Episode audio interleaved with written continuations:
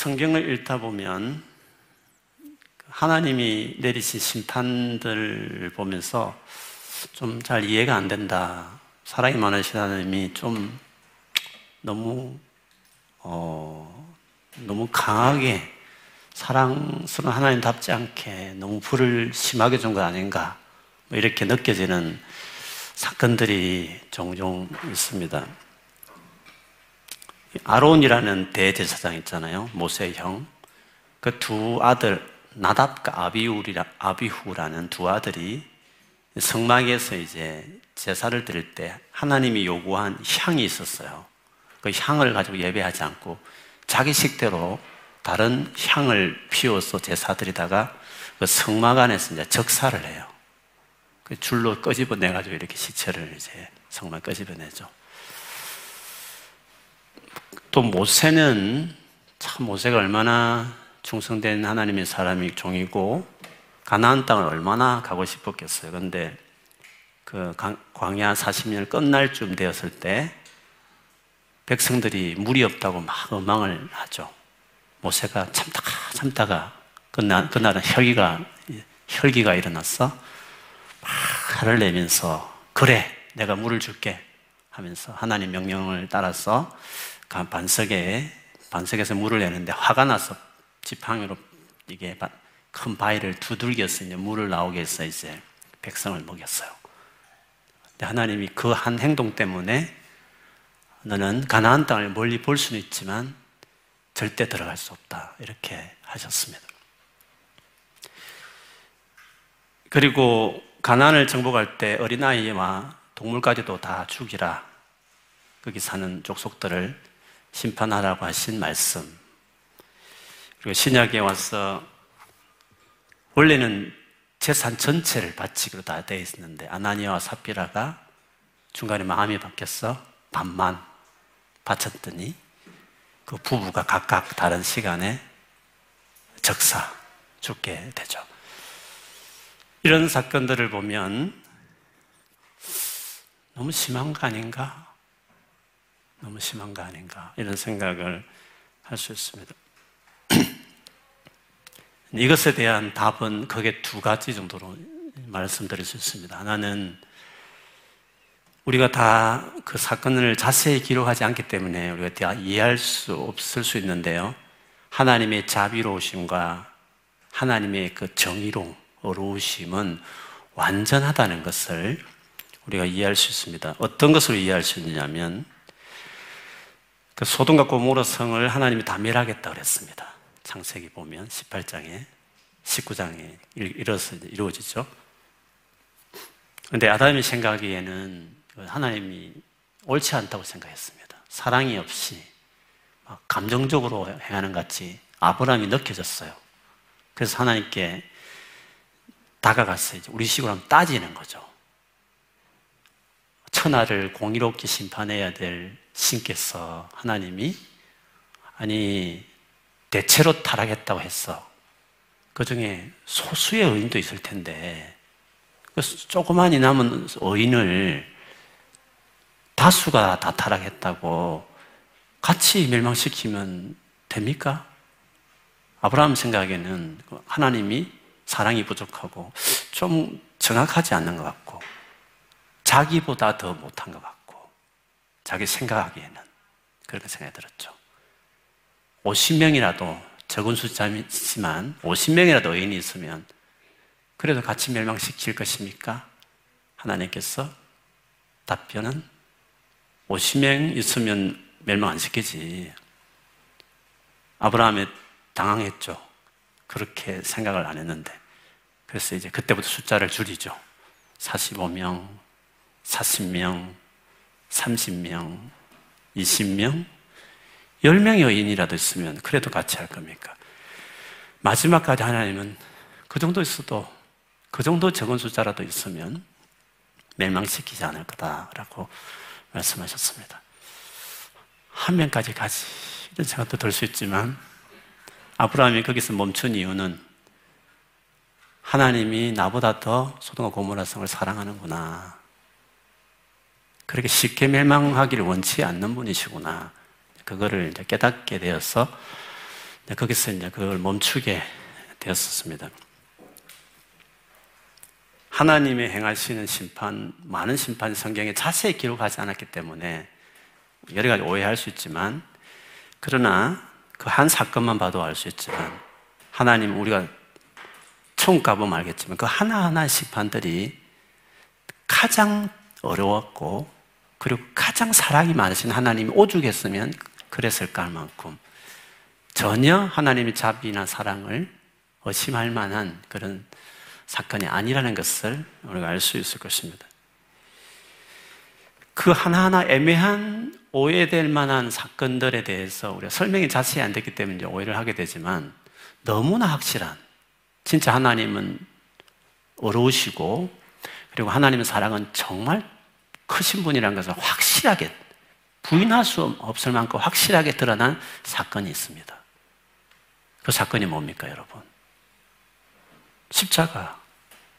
십자가에 우리의 죄 때문에 우리 죄를 대신해서 하나밖에 없는 아들, 자기 아들을 내놓으신 하나님을 생각해 보십시오. 그거는 너무나 확실한 사건이에요. 너무나 충분한 설명이 된 사건이란 말이죠. 그 한 사건으로 좀 부족한 설명이 되어 있는 것들을 해석해야 하기에 그게 common sense한 태도예요. 그 십자가 사건을 보면 하나님은 죄를 정말 싫어하시는 분이야.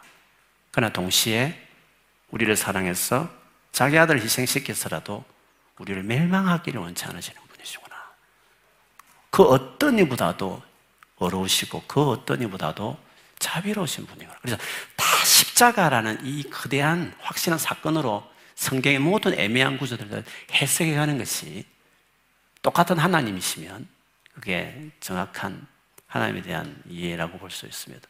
그래서 하나님께서 하시는 모든 일은 모든 일은 십자가 하나만 보면 알지만 하나님 하시는 모든 일은 어렵고 완전하고 선하고 자비롭다. 그걸 확실히 의심 없이 이제 우리가 정리하고 믿어야 됩니다. 또 한 가지 이 부분과 관련해서 대답할 수 있는 부분은요.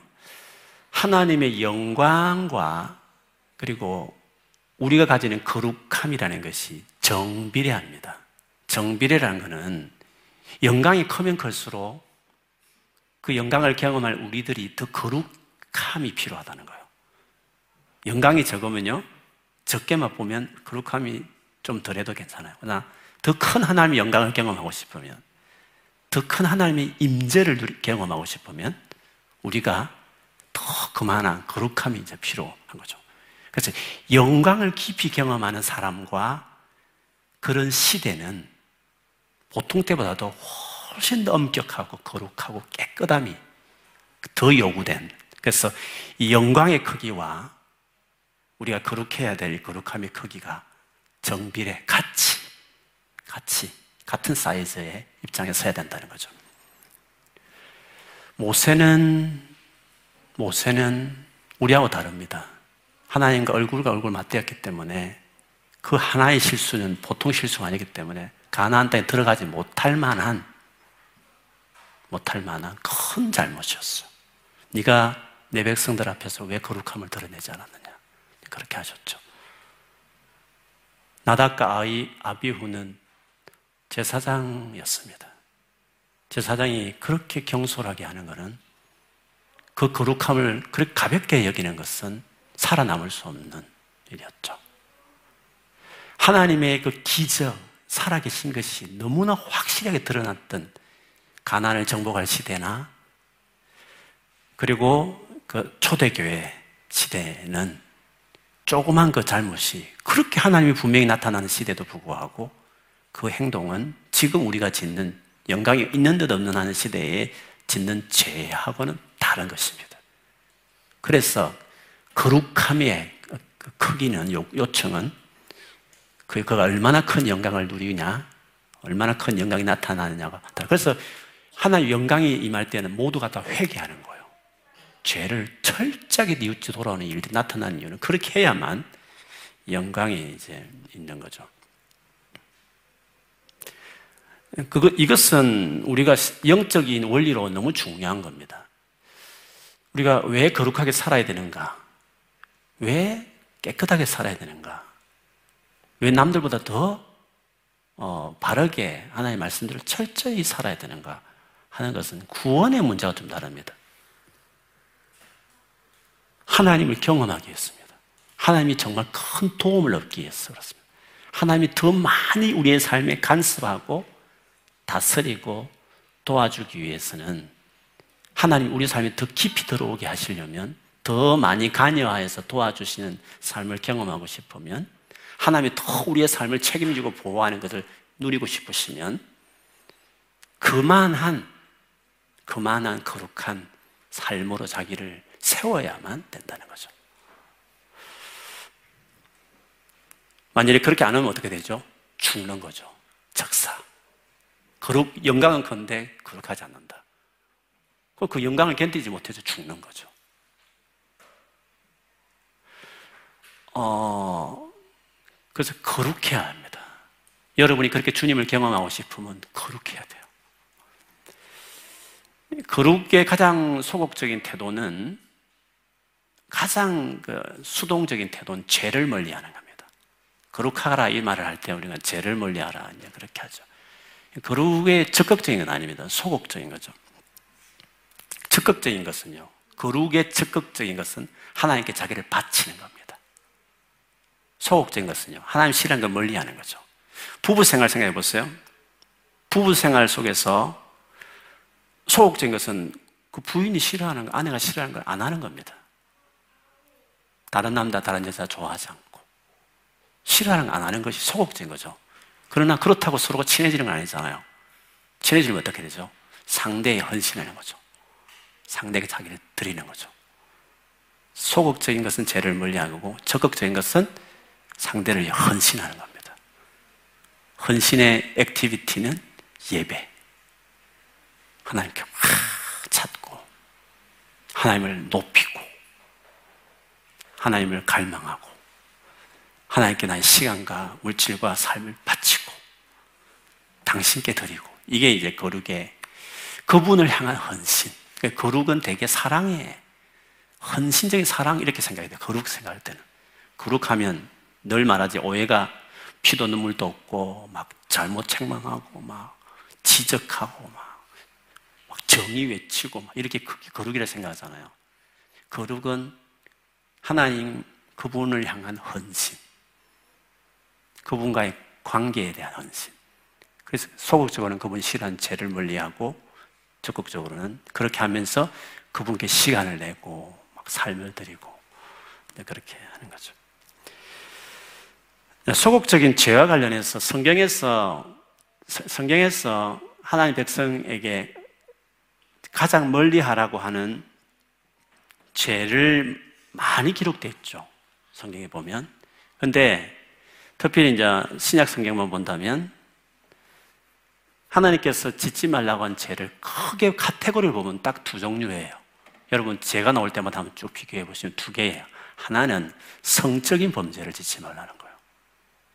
엄란하게 살지 마라. 그게 어, 죄와 관련해서 제일 많은 언급이 되어 있어요. 두 번째는 인간관계 문제예요. 인간관계. 미워하거나 험담하거나 수군거리거나 평가하거나 용서하지 않거나 인간관계 부분이죠. 이 두 가지가 이제 큰 카테고리예요. 어, 우리 교회는 젊은이들이 많이 보니까 저는 늘 성적인 제 부분에 되게 어, 제가 되게 넉넉한 사람이지만 그러나 이 거룩함을 생각할 때 늘 우리 행자매들이 참 이 부분을 잘 조심했으면 좋겠다. 이런 마음을 늘 갖습니다. 젊은이들이 많이 모이니까 다들 관심이 많죠. 관심이 많다는 소식을 제가 많이 들었어요. 뭐 갖다 자세히 이제 누가 누구 사귄지 잘 몰라요. 눈에 드러나게 사귄 사람들은 눈에 들어오지만 그렇지 않으면 누가 누군지 뭐제 관심, 뭐 관심은 많지만 그렇게 굳이 들으려고 하진 않아요. 어, 잘 사귀고 잘 되어서 결혼까지 하면 얼마나 좋을까. 저는 그 마음이 늘 있습니다. 그런데, 그런데, 어, 20대, 30대 되게 예쁘고 멋지잖아요. 그렇잖아요. 그래서 호감이 더 가게 되고, 어, 그런데, 그런데 성적인 충동이 더 클 시대고 유혹이 많은 시대니까 그 교제가 만약에 길어지면 결혼하기까지 교제가 너무 길어지면 그 유혹에 넘어갈 일이 많지 않을까? 그 생각이 늘 있어요. 그래서 교제를 하되 건강하게 교제하라고 늘 말하지만 크리스찬의 연애의 기본 중에 하나는 결혼 정년기에 연애를 시작하는 거예요. 그렇 20대 초에 연애하기를 그렇게 원치 않아요. 물론 20대 초에 결혼할 수 있다고 하는 사람들은 오케이. 저는 그렇게 생각해요. 성인 이후에 결혼할 수 있다고 생각을 해요. 언제나. 20대 초에 빨리 결혼하고 애기 빨리 낳고 끝내야지. 30대, 40대, 제같이 50대 나가지고 너무 힘들잖아요. 20대 초에 30대까지 애를 다 끝내야 돼요. 그래서 30대 중반부터 자기 인생을 살면 돼요. 진짜 그래요. 그게 지혜로운 거예요. 성적인 거 유혹도 빨리 그렇게 너무 힘들게 살지 말고. 그래서 20대 이후 초부터 빨리 결혼해라. 저는 그런 주장을 해요. 34, 40대 다 철드는 거 아니거든요. 어차피 결혼하면서 철드는기 때문에 특별히 사이코가 아니면 일찍 정상적인 생각을 가지고 있고 또 열심히 일해서 직장 갈 수 있는 나이가 되면 그 정도 자신이 있으면 내가 대학 졸업하고 다음 직장 가질 때 생각이 들면 그러면 20대부터 딱 데이트했어? 그래서 바로 결혼할 수 있다. 오래 끌지 말고 너무 길게 끌면 너무 유혹이 많으니까 한 2년 정도 교제하다 바로 결혼할 수 그때 딱 하는 거죠. 그래서 우리 크리스찬의 연애가는 결혼을 생각한 연애란 말이죠. 그렇죠? 그러니까 이건 신중해야 돼요. 나를 좋아한다는 들었다고 그냥 땡기고 막 멋져 보이니까 땡기고 이렇게 하지 말고 결혼할 대상이니까 신중하게 교제부터 이 사람도 사다 시간 낭비, 돈 낭비 그렇게 할 필요 없잖아요. 공부해야 되고 직장 다니면 해야 되는데 이왕이면 딱 제대로 한 번 해가지고 결혼을 끝내야지. 그래서 신중하게 선택을 해야 된단 말이에요. 다르게 말하면 썸을 타지 말란 말이에요. 크리스찬 연인의 썸 타면 안 돼요. 왜 찝쩍거리고 관심 가지고 한번 만나보고 그렇게 할 필요가 없단 말이죠. 그거는 크리스찬 연애의 태도가 아니에요. 잘 생각해야 돼요. 판단해보고, 따져보고, 어떻게 사람들 어울리는지 보고, 직장 생활 잘 할 애인지 보고, 책임질 성격인지, 태도인지, 너무 이기적인 건 아닌지, 배려할 수 있는 건지 잘 따져보고 괜찮겠다. 주변 사람들도 물어보고 괜찮겠다 싶으면 그때부터 이제 신중하게 썸 탈 필요 없이 진지하게 이렇게. 근데 나이가 너무 어려. 그러면 어떻게 되죠? 친구로 지내요. 그 사이에 다른 사람 가로채면요. 괜찮아요. 결혼 한 아이다 했는데 뭐 가로채가 어떻게 하겠어요? 사고 치든지 아니면 헤어질 가능성이 많아요. 준비 안 하고 있으면 결국 부모님 만나면 그 결혼 애가 직장은 뭐래? 변변치 않으면 결혼 허용, 허용 안 하거든요. 다 깨트려지게 돼 있어요. 불효할 필요 없어요. 결혼할 정령이 아니면 열심히 공부하고 실력을 쌓으면 다 결혼할 정령이 되면 줄을 서요. 선택이 폭이 넓어요. 전혀 내 친구들이 여자친구, 남자친구 있다는 걸 불효할 필요 없어요. 딱 어릴 때는 잘 준비하고 우정관계 쌓고 결혼 정리가 됐을 때는 썸 타지 말고 잘 지켜보고 교제를 하는 거죠. 안 맞으면 헤어지면 되지 뭐. 그렇죠? 헤어질 수 있는 거예요. 성적인 접촉만 없으면 헤어져도 상처 안 받아요. 근데 접촉이 있으면 상처 깊어요. 가끔 TV에서 그 살인사건 나름 있잖아요.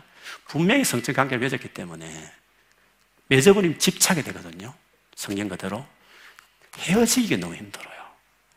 헤어져야 될 사람은 못 헤어지는 거예요. 상처만 깊어지는 거지. 뭐 이게 오늘 본론은 아닌데 또 이게 거룩함에 대해서 너무 중요한 성경의 중요한 가르침이니까 건강한 교제가 많이 일어나길 축복합니다. 네, 그래서 우리 교회 많은 좋은 커플들이 나왔으면 좋겠습니다. 거룩은 구원의 문제는 아닙니다. 그렇죠? 근데 능력의 문제예요. 그리고 풍성한 삶을 살 수 있느냐 살 수 없느냐와 직결된 문제라고 말할 수 있어요. 거룩하게 살아야 하나님 능력으로 살아갈 수 있어요. 능력을 제공받을 수 있어요. 가까이 가고 싶어도 갈 수 없어요. 거룩하지 않으면. 그룹 가까이 가면 죽거든, 그는. 가까이 갈 수가 없어요, 거룩하시 그 영광이. 거룩하면 가까이 갈 수 있죠. 우리가 삶이 어렵고 상황이 어려운 것도 많고 상처받을 일도 얼마나 살다 보면 많잖아요. 인간관계에도. 그거 다 받아내야 되거든요. 그 감당해야 된단 말이에요. 근데 우리 힘으로가 안 돼요. 너무 심하면 거기에 이제 정신적으로 이렇게 멘탈에 문제가 오는 거죠. 누구나 그럴 수 있는 거예요. 근데 그렇기 때문에 우리가 은혜가 필요해요. 하나님의 능력이 있어야 돼요. 그 능력을 보호를 받아야 돼요. 힘든 상황에 있더라도 또 계속 보호받고 이렇게 해야 되는데 그래서 우리 하나님의 영광이 필요해요. 하나님 임재가 우리 삶에 있어야 우리가 살 수 있어요. 죽지 않고. 상처 받아도 탁탁 쳐낼 수 있고. 그래서 거룩하게 살아가는 것은 너무너무 중요해요. 하나님과 함께 동행하며 살기 위해서 그런 거죠. 거룩과 하나님 영광의 관계가 얼마나 깊은 관계에 있는가 하는 것이 오늘 우리가 보려고 하는 8장, 8장의 내용의 중요한 부분입니다. 근데 이 8장부터 11장까지가 한 세트예요. 에스겔로 보면 두 번째 환상입니다. 첫 번째 환상은 1장. 하나님이 막 구름을 그 영광으로 수레를 막 돌리는 천사들과 함께 오는 그 엄청난 그 하나님의 영광을 만난 상. 그첫 번째 환상이었어요. 오늘 이 두 번째 환상은 그 환상을 경험한 이후에 1년하고 2개월, 14개월 이후에 경험한 환상이었고 그 환상이 길어요. 8장부터 9장, 10장, 11장까지 4장이 두 번째 환상이라고 할 수 있습니다. 이 한상의 내용을 보면 왜 이스라엘 백성들이 멸망할 수밖에 없었는가? 심각한 우상 숭배에 대해서 어, 에스겔이 신령하게 저 바벨론의 포로를 걸려 있는데 환상 가운데 성령에 의해서 예루살렘을 방문해서 성전 안에 일어난 우상 숭배 장면을 하나님 환상으로 보게 해 주시는 일이어서 그걸 통해서 왜 예루살렘이 멸망할 수밖에 없었는가? 이스라엘 멸망할 수밖에 없는가 하는 이유를 두 번째 환상에서 이제 길게 설명한다고 볼 수 있습니다. 그 환상을 봤을 때 성전에 딱 들어갔을 때 성령으로 말면 하나님의 인도하심으로 성전에 들어갔을 때 에서길이 본 게 있어요. 8장 4절에 보면 이스라엘 하나님의 영광이 거기에 있는데 내가 덜했어. 즉 1장에서 봤던 모습과 똑같더라. 뭐 보통 때는 그 안 보였을 거예요. 여러분 교회 왔을 때 지금 뭐 아무것도 없는 것 같이 보이잖아요. 근데 영적으로 열리면 그 에서길이 그 감당이 안 했던 어마어마한 그 영광 같은 것이 성전에 있었듯이 오늘날 교회에도 그 하나님의 영광이 있다는 거예요. 실제로 하나님의 영광과 임재가 있다는 것을 비로소 이제 에스겔이 이제 보게 된 것이었죠. 그런데 하나님께서 그 성전에서 떠나려고 하는 거예요.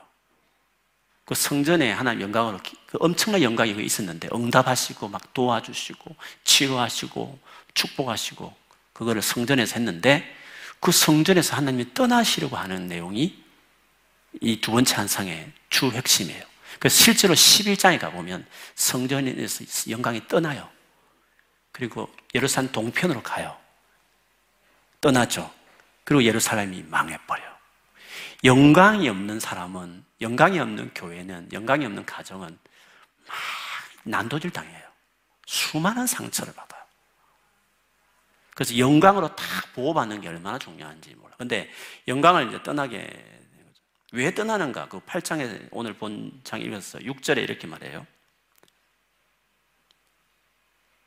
인자 에스게라 봤니? 그들이 어떻게 하는지를 하면서 그들이 여기에서 크게 가증한 일을 행하여 나로 내 성소를 멀리 떠나게 하느니라.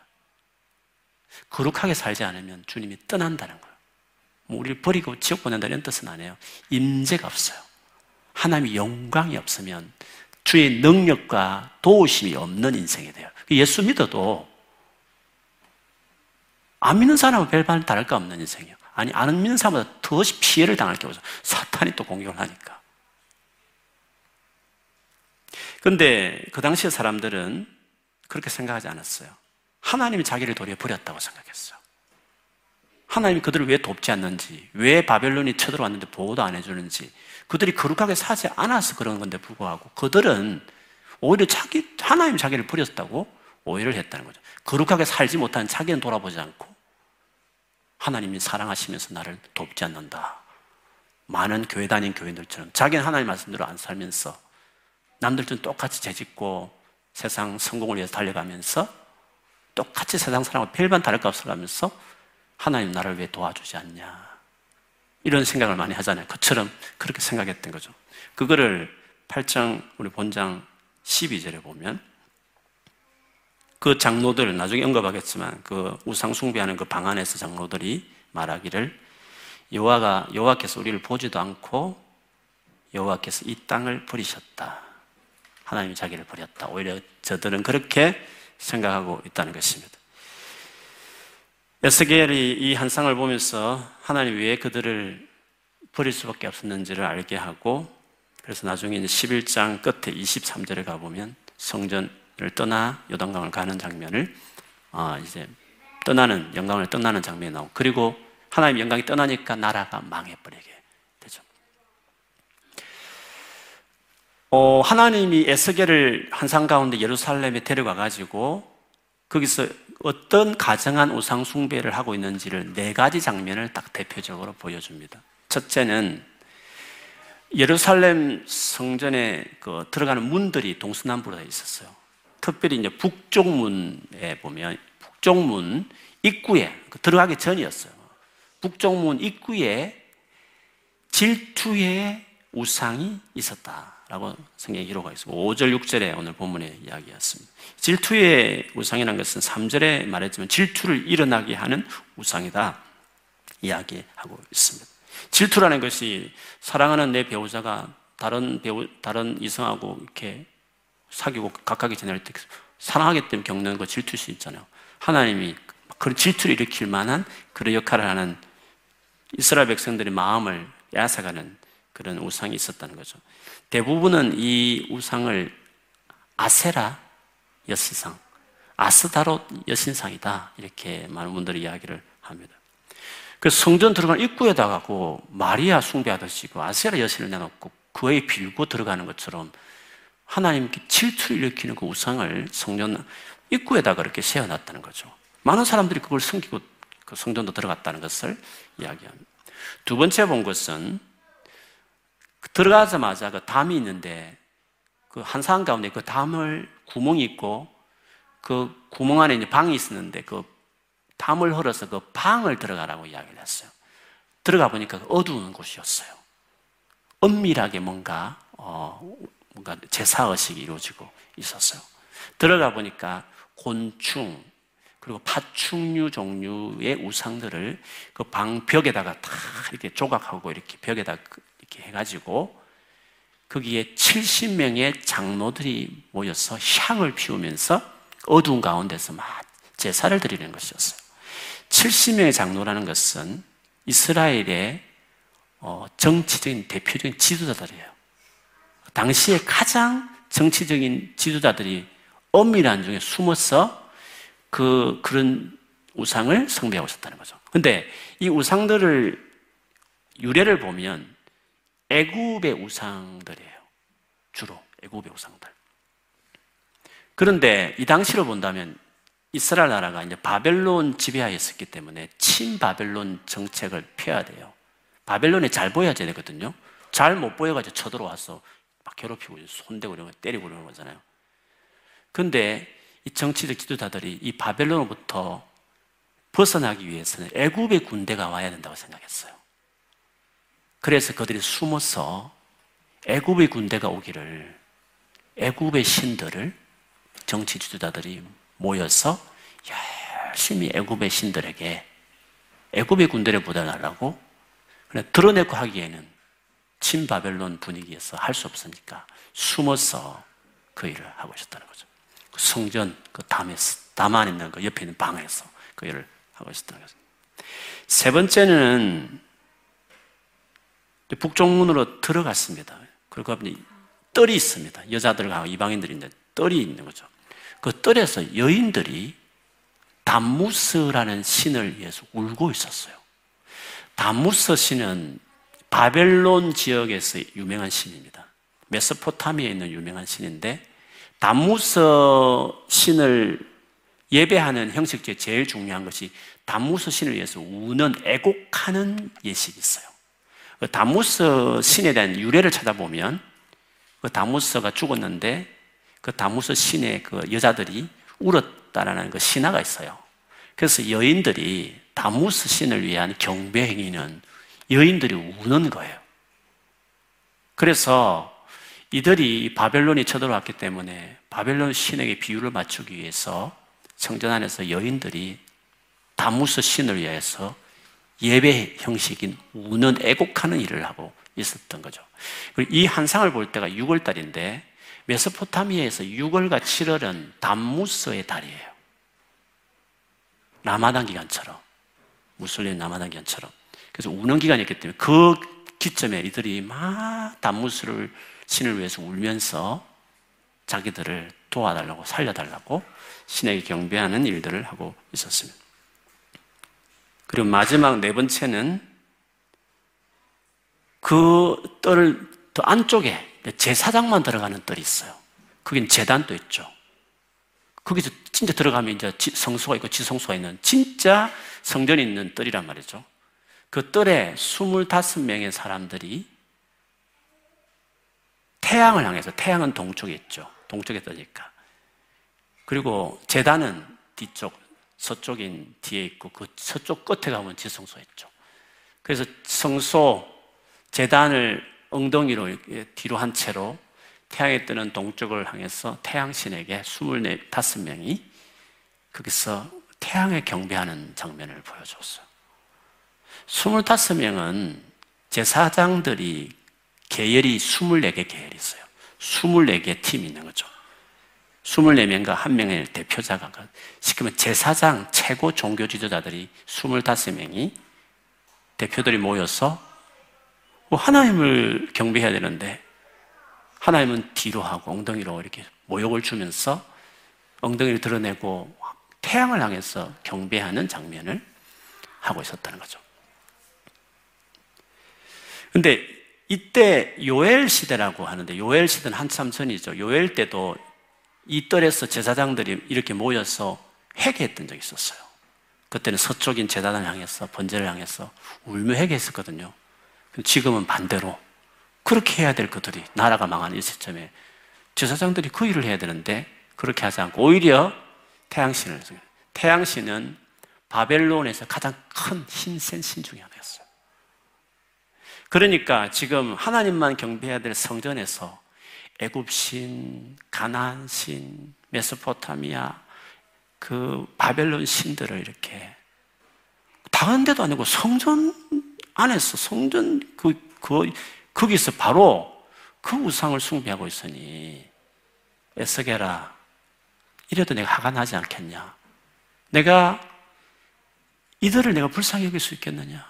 왜 내가 이들을 멸망시킬 수밖에 없는지를 이해하겠느냐 내가 더 이상 이곳에 내 앞에서 저기 외도를 하는데 계속 저렇게 하는 내가 어떻게 이 집에서 같이 살 수 있겠냐 하면서 자기 성전, 당신을 예배하는 성전이었지만 그것을 떠나는 그 일을 보여주는 것입니다.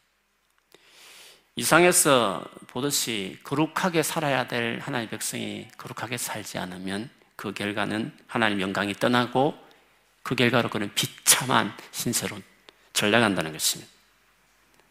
하나님의 이름을 더럽히는 추악한 오늘날 뉴스 미디어에 나오는 그 타락한 그 이름 날리는 그 수치스러운 크리스찬들처럼 추악, 추악한 존재로서 살게 된다는 것입니다. 예수님께서도 소금이 맛을 잃으면 길가에 버려져서 많은 사람에게 찌밟히게 될, 것, 찌밟히게 될 것이다. 그렇게 말씀하시기도 했습니다. 그렇기 때문에 우리가 거룩하게 살아가는 것은 크리스찬답게 사느냐 못 사느냐 능력 있게 살아가느냐 못 사느냐 하나 영광을 드러내냐 드러내지 못하느냐 내가 이 땅에 보호받느냐, 보호받지 못하느냐. 내가 상처를 받지 않느냐, 상처를 받으면 살아가는 인생이 될 것이냐를 결정하는 제일 중요한 키예요. 구원과 관련이 없어요. 우리가 천국 가는 것도 중요하지만 이 땅에 사는 동안에 풍성한 삶을 살아야 되잖아요. 진짜 하나님의 그 함께하는 보호함과 인도하심과 일하심을 경험하는 그 삶을 예수 믿고 나서 다 원하는 거잖아요. 근데 그게 거룩하게 살아야, 거룩하게 살아야 그것이 된다는 것을 이야기하는 것입니다. 처음에는 거룩하게 사는 게 되게 어렵습니다. 얼마나 어려운, 그래서 치열한 영적 전쟁터가 거룩함입니다. 근데 포기하지 않고 넘어질 수 있죠. 또 죄를 짓기도 하죠. 그러나 그때마다 또 처절하게 회개하고 하나님께 긍휼을 구하고 그래도 나를 역시 용, 사랑과 용서하는 걸 믿고 죄책감이나 막 무기력증에 빠지지 말고 여전히 하나님 나를 사랑하신다. 가면 또 받아주신다고 믿고 자신감을 가지고 죄를 지었지만 탕자처럼 하나님께 나아가는 거죠. 죄책감 절대 갖지 말고 자책하지 말고 비관도 하지 말고 자기를 막 학대도 하지 말고 나는 가치 없다고 스스로 생각도 하지 말고 하나님 나를 정말 귀하고 사랑한다 생각하고 가는 게 중요해요. 회개하고 긍휼히 여겨 달라고 거룩하게 살아갈 힘을 달라고 가면 그 당자마자는 아버지처럼 막 다 주잖아요. 주고 막 잔치 벌리고 막 기뻐하고 그렇게 하거든요. 그래서 거룩하게 살아가기 위해서 중요한 것이 이제 주님을 찾는 거다. 그래서 제가 말했듯이 주님을 찾는 게 중요해요. 아주 행편없을 때는 아직도 막 기복이 심할 때는 주님을 아주 부지런히 찾는 게 중요해요. 하나님 열심히 찾아야 돼요. 지금 이처럼. 예배 자리, 특히 공예배 자리는 강력한 은혜가 있기 때문에 개인적으로 큐트 해가지고는 안 돼요. 유튜브 봐가지고 은혜 안 돼요. 한두 번 용케 막 좀 괜찮은 관점이다 이런 관점은 있을지 모르겠지만 와, 영원히 회복되는 거는 이렇게 마음을 들여서 온 힘을 다드는 공 교회의 예배에 와야 돼요. 확 회복해야 돼요. 그 여러분 오늘 수요예배 저녁에 갈 때 기분 좋잖아요. 맥도날드 가고 싶고 그냥 집에 가기 싫고 집에 가기 싫고 커피숍 가서 좀 더 정말 이야기도 하고 싶고 기분이 좋잖아요. 그 하나님 은혜가 있으면 refresh가 되는 거거든요. 그래요. 근데 좀 내일 가면 좀 이렇게 막 갑자기 또 상처받는 일 당하고 막 과제 생각하면 또 스트레스 받고 막 그러잖아요. 오래 안 가는 것 같으면 모르지만 그 힘이 딱 받거든. 힘이 받으면 집에 가서 또팍그 매니지를 잘해야 돼요. 그래서 이게 주일 예배면 안 되고 수예배도 와야 되고 중간에 한 번씩 더 와야 이렇게 되는 사람이 있어요. 공예배가 중요해요. 그렇게 하면서 여러분이 특별히 힘써야 될 게 뭐냐 하면 말씀을 붙들어야 돼요. 하나의 말씀을. 하나의 말씀을 정말 가까이 하고 그 말씀을 자기 생각으로 넣고 마음으로 넣고 지켜가려고 하고 성령, 성령 은혜를 구하면서 하여튼 말씀대로 살아가는 경건한 그 attitude 있잖아요. 그거를 자꾸 자기 안에 setup을 시켜야 돼요. 결국에 이제 시작은 얻어맞았을 땐 무조건 주님하고 찾는 거고 계속 예배하는 거고 그러다가 은혜를 주시면 이제 그 힘으로 말씀대로 살려고 해야 돼요. 그 말씀을 많이 읽어야 돼요. 읽고 연구하고 붙들고 막 보고 그렇게 해서 기도하고 그런 거 있잖아요. 그 요한복음 17장 14절에서 19절 예수님 마지막 기도 중에 거룩에 대한 기도를 제자들을 위해서 하셨어요. 근데 그 어떻게 거룩해지는지를 이렇게 주님이 말씀하셨어요. 내가 아버지의 말씀을 그들에게 주어사오매 세상이 그들을 미워하여서 말씀이 임하기 시작할 때 이제 구별되기 시작해 세상과 다르게 사죠. 이는 내가 세상에 속하지 아니한 같이 그들도 세상에 속하지 아니함으로 그들이 세상 사람들 그들 미워한다는 거죠. 내가 비옵는 것은 그들을 그렇다고 세상에 데려가게 해달라고 기도하는 게 아니라 다만 악에 빠지지 않게 보존해달라고 구하는 것입니다. 내가 세상에 속하지 아니한 것처럼 그들도 세상에 속하지 아니하였습니다. 그들을 진리로 거룩하게 하옵소서. 아버지의 말씀은 진리입니다. 진리로 거룩하게 더 되는 거예요. 아버지께서 나를 세상에 보내신 같이 나도 그들을 세상에 보내었고 또 그들을 위하여 내가 나를 거룩하게 하오니 이는 그들도 진리로 거룩함을 얻게 하려 함입니다. 말씀으로 결국 거룩해지게 됐어요. 그래서 결국에는 기복이 심한 사람 특징이 말씀이 별로 없어요. 자기 삶에 말씀이 꾸준하게 자기 삶이 없어요. 읽었다 말다가 뭐 그렇게 하지. 그냥 주일 설교 들은 거라고 누가 했던 말로만 살아가지. 자기가 꾸준히 말씀을 이게 먹고 하는 그게 틀이 안 돼 있어요. 말씀 있어야 그, 그 승리할 수 있어요. 거룩함, 그 능력이 유리될 수 있는 거거든요. 이번 주에 제가 서턴에 인터내셔널 처치하는 우리 송기호 목사님을 뭐뵐 일이 있어서 좀 뵀어요. 그분은 진짜 대단하신 분. 하루에 전도하면 일곱 명 늘 영접해요. 어떻게 영접을 그렇게 많이, 많이 하는지 모르겠어요. 그래서 늘 참 배울 게 많다 생각하는데 그분은 이제 그분은 주로 이제 노숙자들을 아예 집에 데려와요. 옛날에는 지금은 그러지 않지만 아예 교회 교회에다가 이제 숙소를 만들어 가지고 열 몇 명 재울 수 숙소 만들 마약 중독, 알코올 중독, 뭐 벨벳 중독한 다 모아서 한 2년을 거기서 먹이면서 아침 새벽 기도부터 해 가지고 막 훈련을 시켜요. 그런데 한 2년 정도 하면 새 사람 된대요. 근데 갑자기 또 세상 돌아가는 사람한테요. 그러면서 목사님 깨닫기를 다시 돌아가지 않게 하기 위해서 제일 중요한 것이 말씀이었다. 그래서 하열, 수요일 날 통독, 하루 종일 통독을 해요. 그 애들 모아놓고. 말씀이 끝까지 죄와 싸우게 하고 거룩하게 살아가 하는 힘이 거기 있다. 그분이 그 말씀을 하시면서 저도 전적으로 공감했어요. 저도 예수 믿고 나 대학 시절 1, 2학년 때 예수 믿고 나서 4년 동안 말씀만 공부했거든요. 뭐 데모하지, 386 세대 데모 많이 하지, 수업 시간 없지, 뭐 그 많은 시간을 신나게 공부는 안 하고 하여튼 성경 공부 했어요. 좀 후회는 하지만 뭐 목사 된데 도움이 됐으니까 어쨌든 그래서 별 기복이 제가 없잖아요 신앙생활. 주변에 기복 없는 사람 특징이 있어요. 말씀이 다 돼 있어요. 말하고 생각에 다 말씀에 기준되어 있는 사람들 흔들리지 않아요. 그렇기 때문에 여러분 부지런히 은혜 받으면서 말씀을 채우셔서 딱 거룩한 사람을 그 기본이 유지되어 있어야 돼요. 그러면 하나님 능력이 늘 있어요. 영광이 함께하는 사람이 돼요. 그러면 다 쳐내요. 좀 흔들리기도 하지만 관계든지 상황이든지 다 이겨내 매니지할 수 있는 사람이 돼요. 어차피 하나의 영광이 있어야 우리가 보호받고 승리할 수 있으니까. 거룩한 사람이 되어야 되는 게 중요한 것입니다. 거룩한 사람 되길 축복합니다. 오늘 열심히 찾고 은혜 주시 받으시면 말씀 붙들고 또 채워서 정말 승리하는 그 풍성한 그리스도인들 그런 삶을 살아가는 여러분 되기를 주님 이름으로 축원합니다. 아멘.